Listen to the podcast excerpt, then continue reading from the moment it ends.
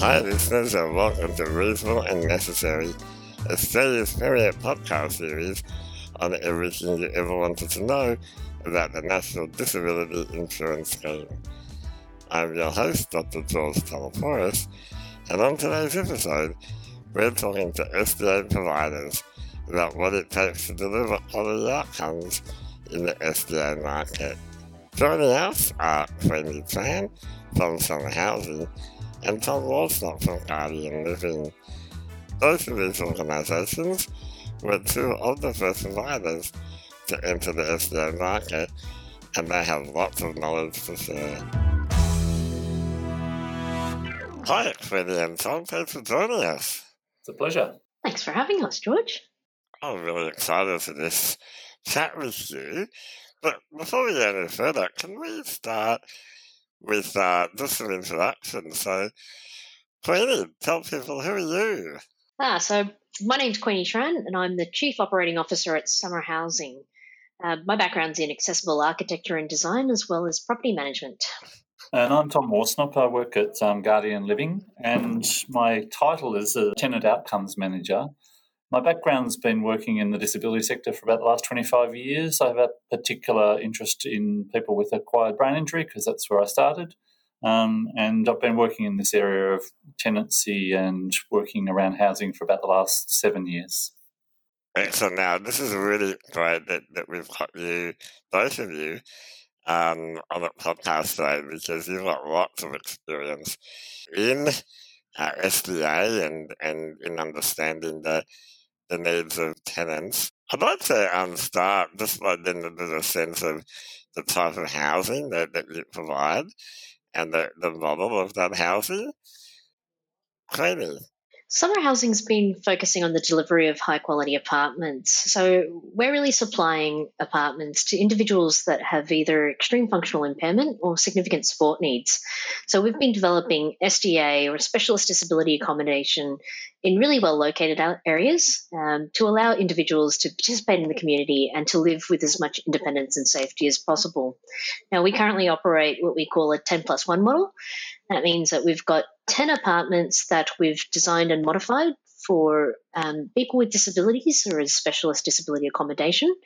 And these apartments are mixed within a mainstream development plus one on site overnight assist apartment. And that's where we have carers operating a 24 hour support model. I've been to one of your apartments and uh, it's impressive. It's really, really great to see these apartments. It just look like regular apartments, but they're accessible to, to people like me. I know that it was the first time that I entered a, an apartment, did a 360 degree turn, and didn't take all the furniture with me.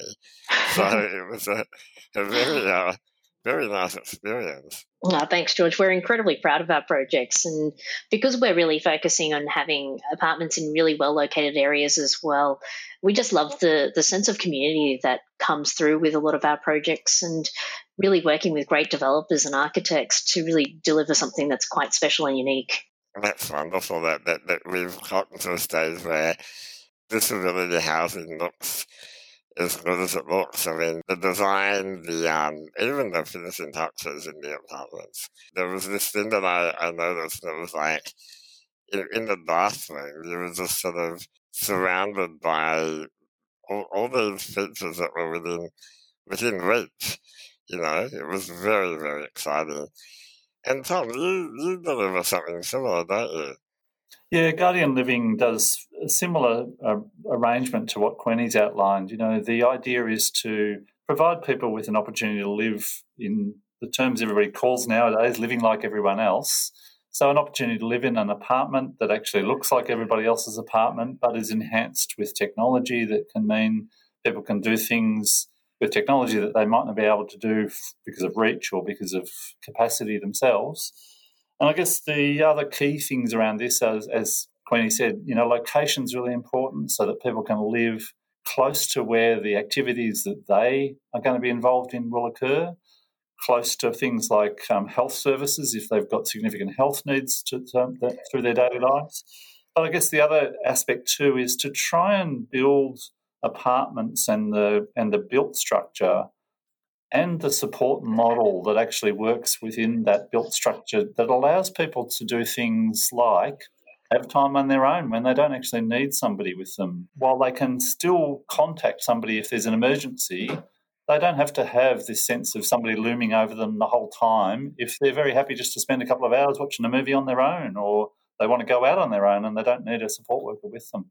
So it's a combination of trying to keep things as regular living as everybody else can, but having those enhancements around you so that you're also feeling safe and you know when there's an emergency you know that there's going to be somebody at your fingertips to help if you need it right now you alluded to this concept of having someone within reach when you need it there. So effectively what you're saying is that there is a supported independent living or a, a support service that is on site 24 7, is that right?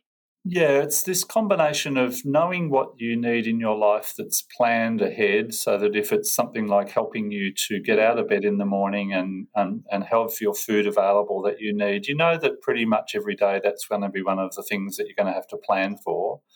But if you don't have anybody available, you know, say you have people in for two or three hours in the morning, and then you don't have anybody else in until lunchtime. You've also got a, a site on this in the same building where there is a staffed group of people who you can call on. They can actually, in an emergency or in a not even an emergency, but if something suddenly happens unexpectedly, you know that there's somebody who can help you out when you can't do an activity on your own. And like a simple version of that is if you're somebody who's in a wheelchair and you can't reach to the floor and something falls off your tray table, and all you really need is somebody to come and help to get that back up so that you can get on with your life, then you've got somebody available within 10 or so minutes who can just pop up, um, do that activity for you, and leave you alone again.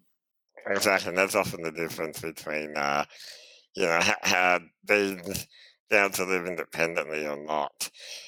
I'd like to explore this concept of, uh, of support provision and and SDA.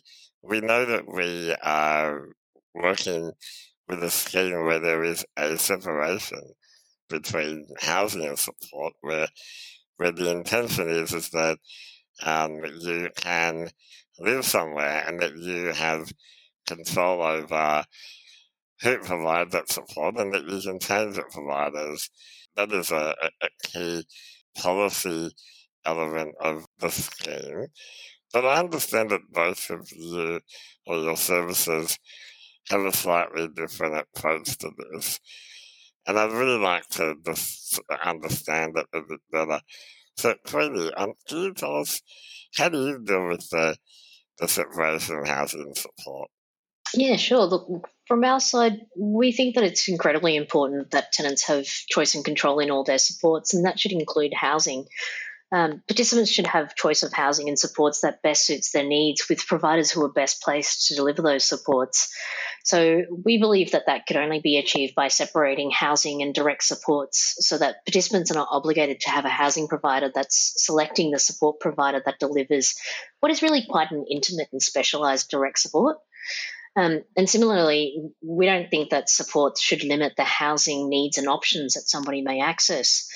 So at Summer Housing, the way that we do this is that we want to focus on things that we think we do best, which is delivering the high quality properties for people with significant disabilities. And then we work with our tenants so that they can select a provider that can deliver the backup supports in the OOA apartment and they deliver a concierge model on site. Now, more importantly, they also have full choice and control of their daily living supports. So ultimately, they may potentially have two different support providers that can provide their supports um, throughout their roster of the day. Um, separately, Summer Housing also works with a property and tenancy manager who really is acting more like an agent for Summer Housing. So, overall, each of our participants have quite a strong circle of supports that would be around them to deliver all of their supports, whether it's housing or direct services. Oh, I'm really interested to understand that a bit better. Um, so you both have the tenancy side of things, is that right? Is that what you meant by the the, the, the provider that that's involved in in assisting with tenancy matters? Yeah, correct. So Summer Housing sees ourselves as a landlord. Um, we own the properties and we work really closely with the tenants to make sure that it's suitable to their needs. Um, but we also recognise that a lot of tenants will need to have somebody that they can call on quite urgently in some cases to make sure that all their repairs and maintenance are, are kept up to date and also um, answering all the questions around their leasing, their rent, etc.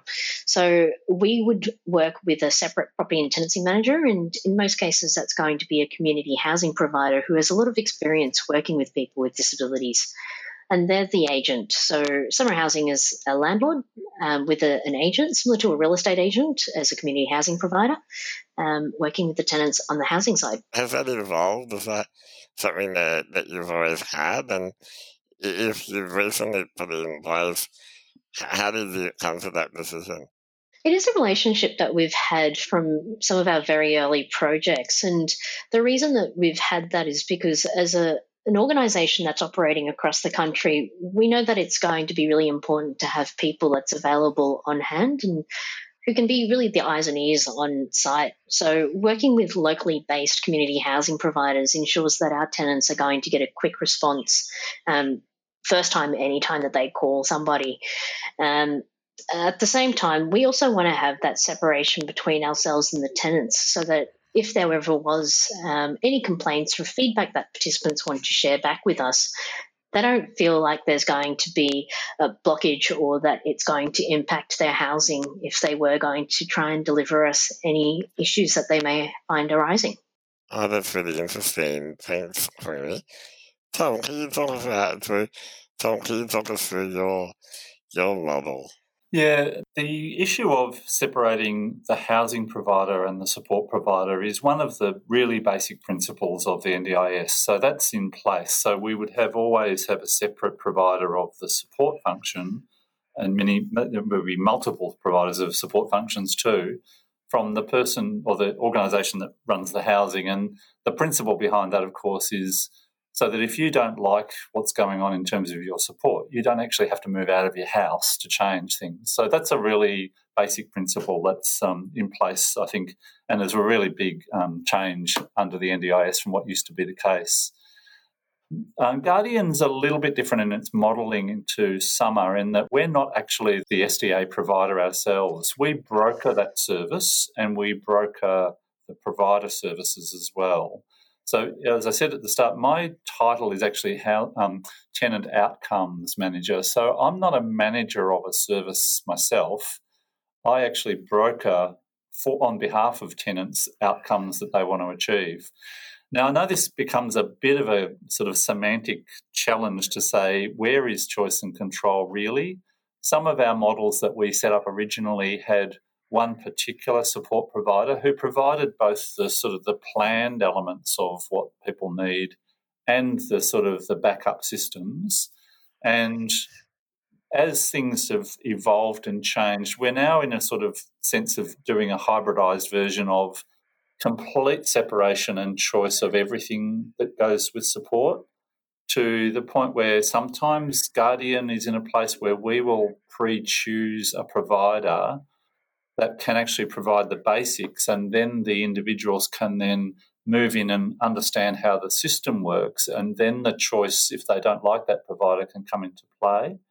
Um, right.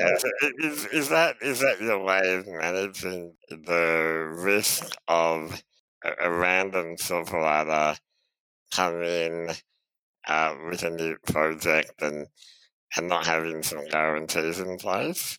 Is that is that why you do that? Because providers are going to be listening to you. Know, there's a few different ways to do this. What's the pros and cons? So, can you talk us through some of those? Yeah, certainly in a purist sense, the choice of everything that's in your life is what everybody aims for. The challenge we've got really in some of the development of how the NDIS is, is played out is that trying to align everybody's eligibility for an SDA apartment at the same time so that you've then got everybody in a position to jointly choose a provider to provide the shared component can be logistically also almost impossible. And so you've got this thing where you also have people who, for example, a typical example we see is people who are in residential aged care at the moment who really want to get out of aged care, but they've been living there for a number of years, and all of their services are provided by the provider of the aged care system. Uh, they don't want to have the challenge of having to figure out how do I actually manage all of the different types of service provision in a new environment. They've really loved the idea of giving somebody else the responsibility for making that all work. Somebody who's got some experience enough to say, whether a provider is really going to do this in an innovative way or whether they're just going to do the same old, same old that you've seen in group homes. I mean, that's sometimes, I think, useful for people.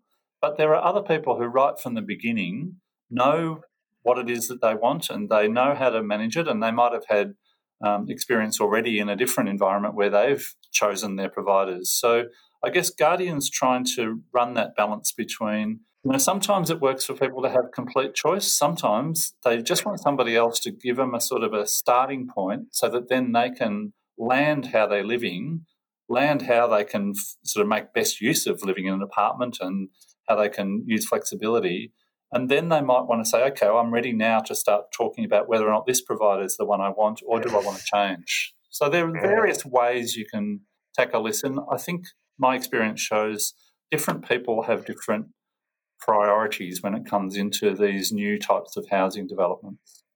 Uh, is that how you found it? Yeah, look, we've definitely found a, a lot of different experiences um, amongst our participants that have led to them wanting to select different service models. one of the key things that we've found with our model in that they get to bring their own supports as their core supports, um, whoever they may be, and whether it's new or existing relationships that makes it a lot easier for them to really have that sense of choice and control. And it's also a lot easier for them to change if things don't work out, particularly if they're moving into a completely new environment um, and they really need to take some time to settle in and, and work with uh, different providers and, and make sure that they are a good fit. One of the tenants that we were speaking to earlier this week did also say that for her, it did take two years until they found a really good working model in terms of not just the organization of the provider that they're working with, but also being able to find the right support staff and training them up in, to a point where she just felt a lot more confident. So, finding supports is a notoriously hard thing to do um, with things changing and chopping all the time. So, in some ways, having a model that allows you to have that flexibility really helps people to feel stable with their housing and at least that side of the equations um, all resolved and, and easy to do. I would say that from our side, the concierge or the on site provider is really there as a backup.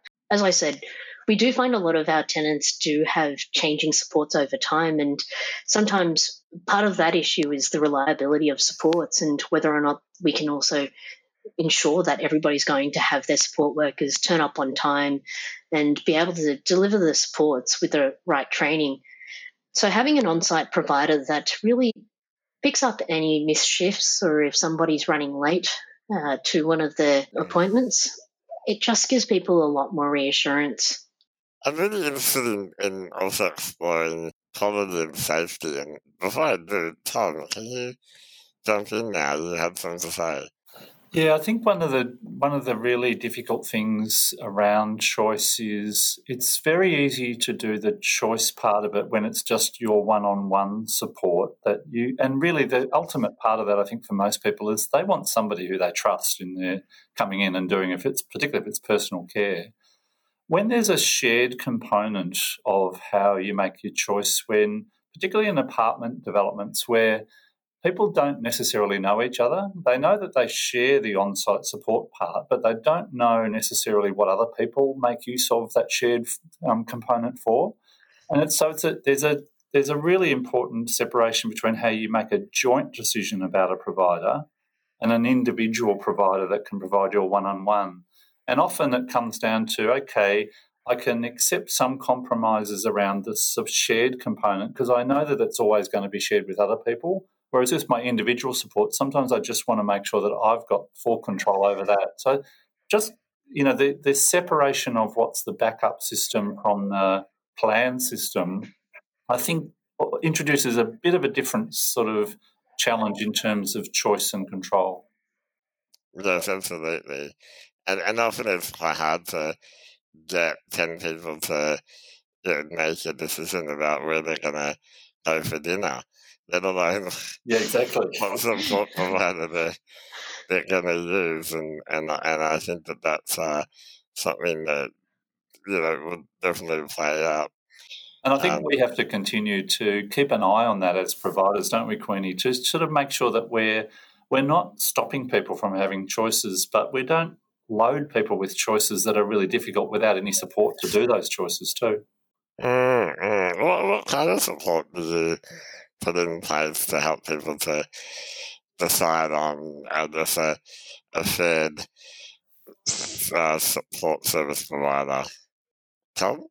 Well, I think this, the first part about that is to explain really carefully when we start talking to somebody about moving into an apartment about how that might look. And as Queenie said earlier, sometimes people move into these apartments and they don't really know how it's going to work until they're in there and it's starting to happen.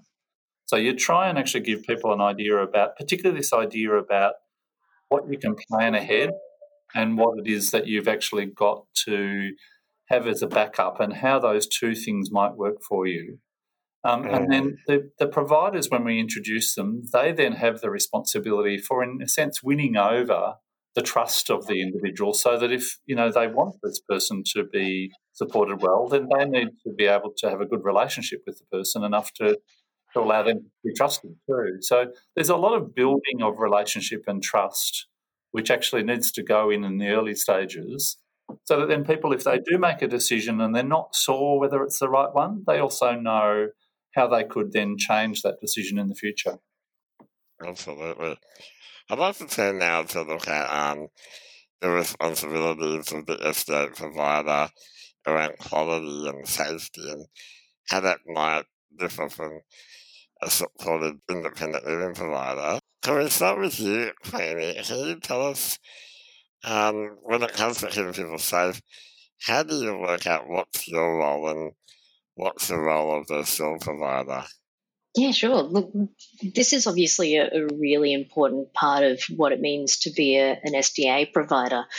And I guess, first of all, keeping people safe is everyone's responsibility. So, if we sort of look at the whole model that Summer Housing is delivering, we take quite a proactive approach in undertaking the EOI for the concierge provider that's operating on site. And when I say we're, we're quite proactive, not only are we tendering this to reputable organizations who have not only said that they're capable of delivering the service, but we also do quite a lot of work in terms of um, getting a written submission from the organization, doing an interview process, as well as a due diligence process that really looks through all their governance um, aspects as well as risk.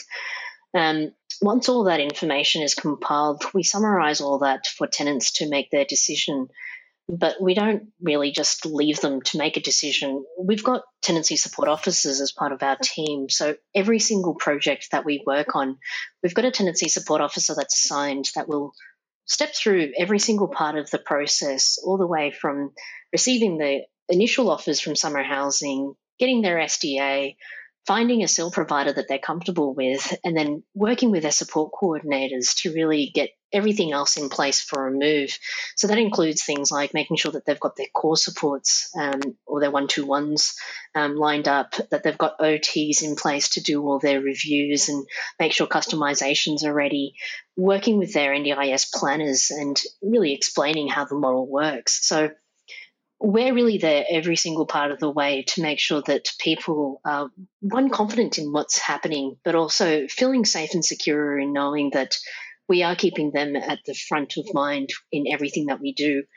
Um, we set out really clear roles between all of the different organizations. And I think, on top of what Tom was saying earlier about that relationship building and trust, it's also extending that across to all the different stakeholders that are involved in this process. It's this sense of collaboration to make sure that safety is really kept at the forefront of making sure that somebody's safe when moving into one of our properties.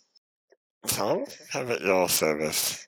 Yeah, along with what Queenie's saying, because so much of what you've said, Queenie, is so important in this process, isn't it? Trying to make sure that people are very clear about where their responsibilities lie, because there are there are specific um, quality and safeguards measures that actually you have to be able to to to abide to if you're going to be an SDA provider anyway. And similarly with SIL providers, there is actually a framework in which you have to be able to um, to to operate to be able to be qualifying as a SIL provider. So there's there are sort of background policy areas that you just have to be able to tick off. But you know what we find is that sometimes in the world people can tick things off on a bit of paper, but you actually really need to investigate that a little bit more closely. And Guardians, we're a much smaller organisation than Summer Housing is, so in a sense, what the tenancy support officers might do as a team in in Summer really comes down to me and my colleague Nicole, because there's two of us doing that work. Guardian's role, in a sense, is to set up these new quality housing and support outcomes for people. And our role is to do that to the point where we can then hand it on to the key SDA provider and the SIL providers who can then continue that on. So the early stages of preparing people for housing, uh, getting the transitions working, helping people to stabilise what it is that their lives look like under these new apartment development um, systems look like. And then securing that so that people all then know how to manage it themselves is where we then stop and move and hand on to the next people. And quality is really part of that, making sure that people really do feel like their risks are being managed, that they know the risks that they personally take on and they can make choices about that when they feel like it's important that they don't, you know, there's this concept of dignity of risk. Some people don't need somebody else to take over their lives when they feel like they can take on the risk themselves. So it's a bit of a complex process, but it's very much about an all hands on deck sort of approach to making sure everything works. It, it does, and it also sounds like a lot of work. Do you, do you think that providers or providers who are thinking about entering this space, you think they'd be surprised by how resource intensive this can be? I think yes. No, I'd say in short, definitely. I think a lot of SDA providers really focus on the end product in, in that they're thinking about the property and the building itself. But I think, um, yeah, through everything that Tom and I have said today, a lot of what we're really focusing on is the support that the SDA provider themselves are providing participants to feel empowered to make the decision as to whether or not this is the right housing choice and what that could look like once they move in.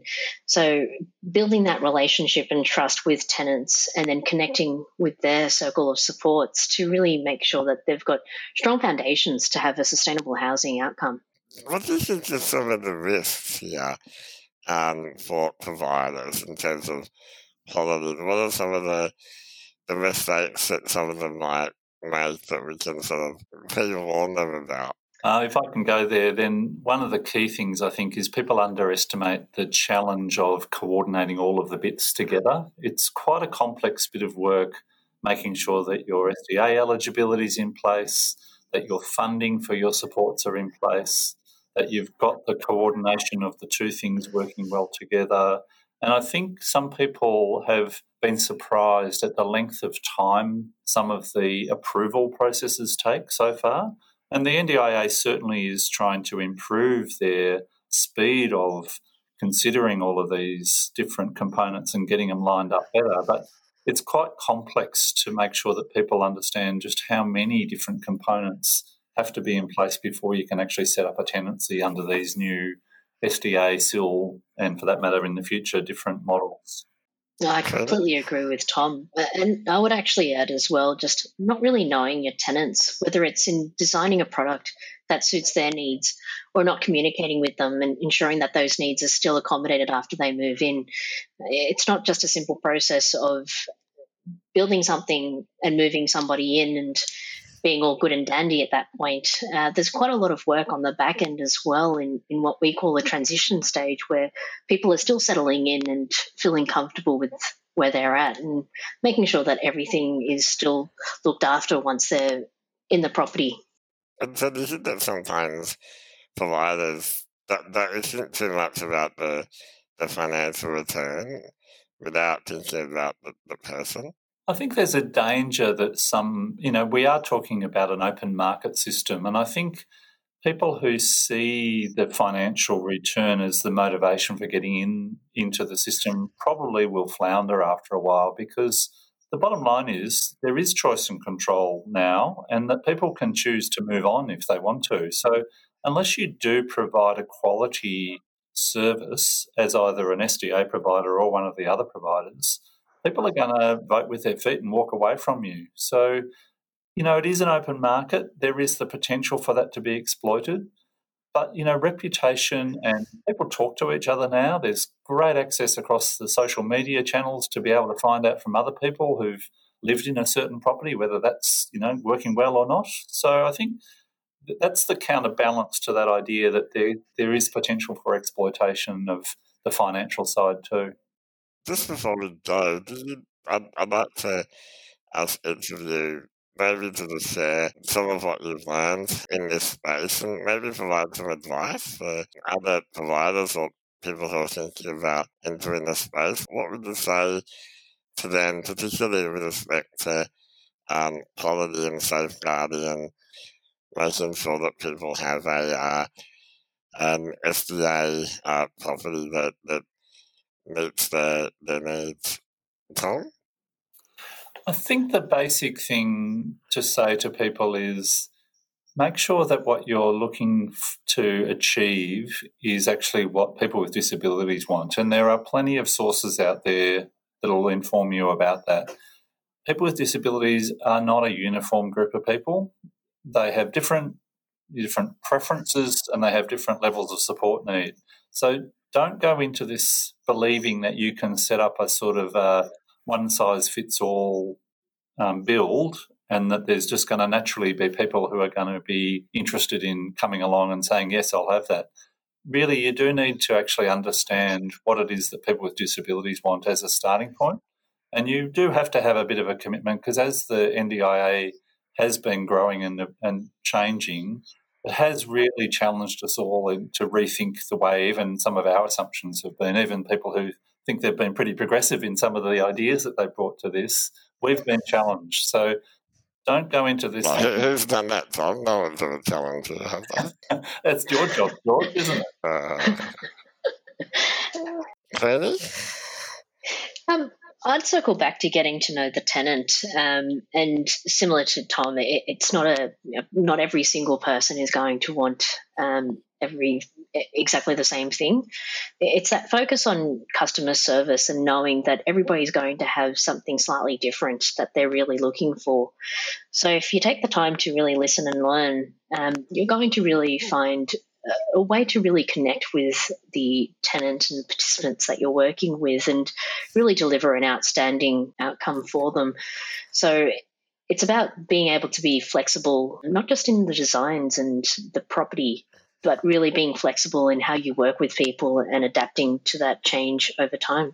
Can I add one? I think that there's also a need to understand the NDIS and how it works. I think that some providers can come in and and you know just think, oh, I'll get a house and I'll I'll get I'll get some uh, provider and and and it'll just happen. But you need to really understand that the NDIS is it's new and complex, and the policies uh, uh, can be take a bit of time to get your head around, and you don't want to do the wrong thing. And there's also the uh, the Quality and Safeguards Commission. There's practice standards. There's there's all sorts of things that you need to be aware of. It's not really as simple as buying a, a house and getting people to move in. Is that right? Absolutely. Oh, most definitely. I think the other thing too is, you know, the, the world of the NDIS means there are opportunities that haven't been able to be created in the past. You know, you used to have a much more restricted system. And so the, the capacity to do innovative and new things was pretty limited at times.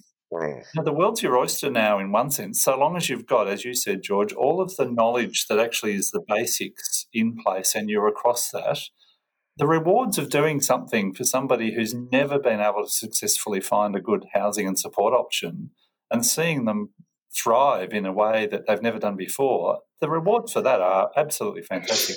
I think that's a really good point to end on, unless anyone has anything else to add.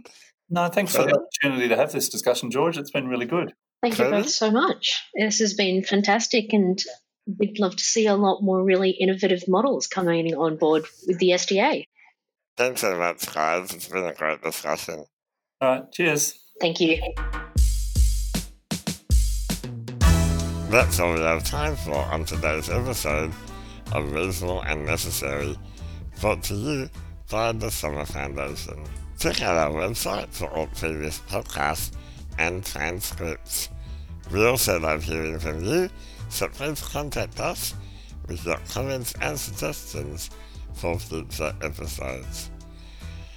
Until next time, stay well and reasonable.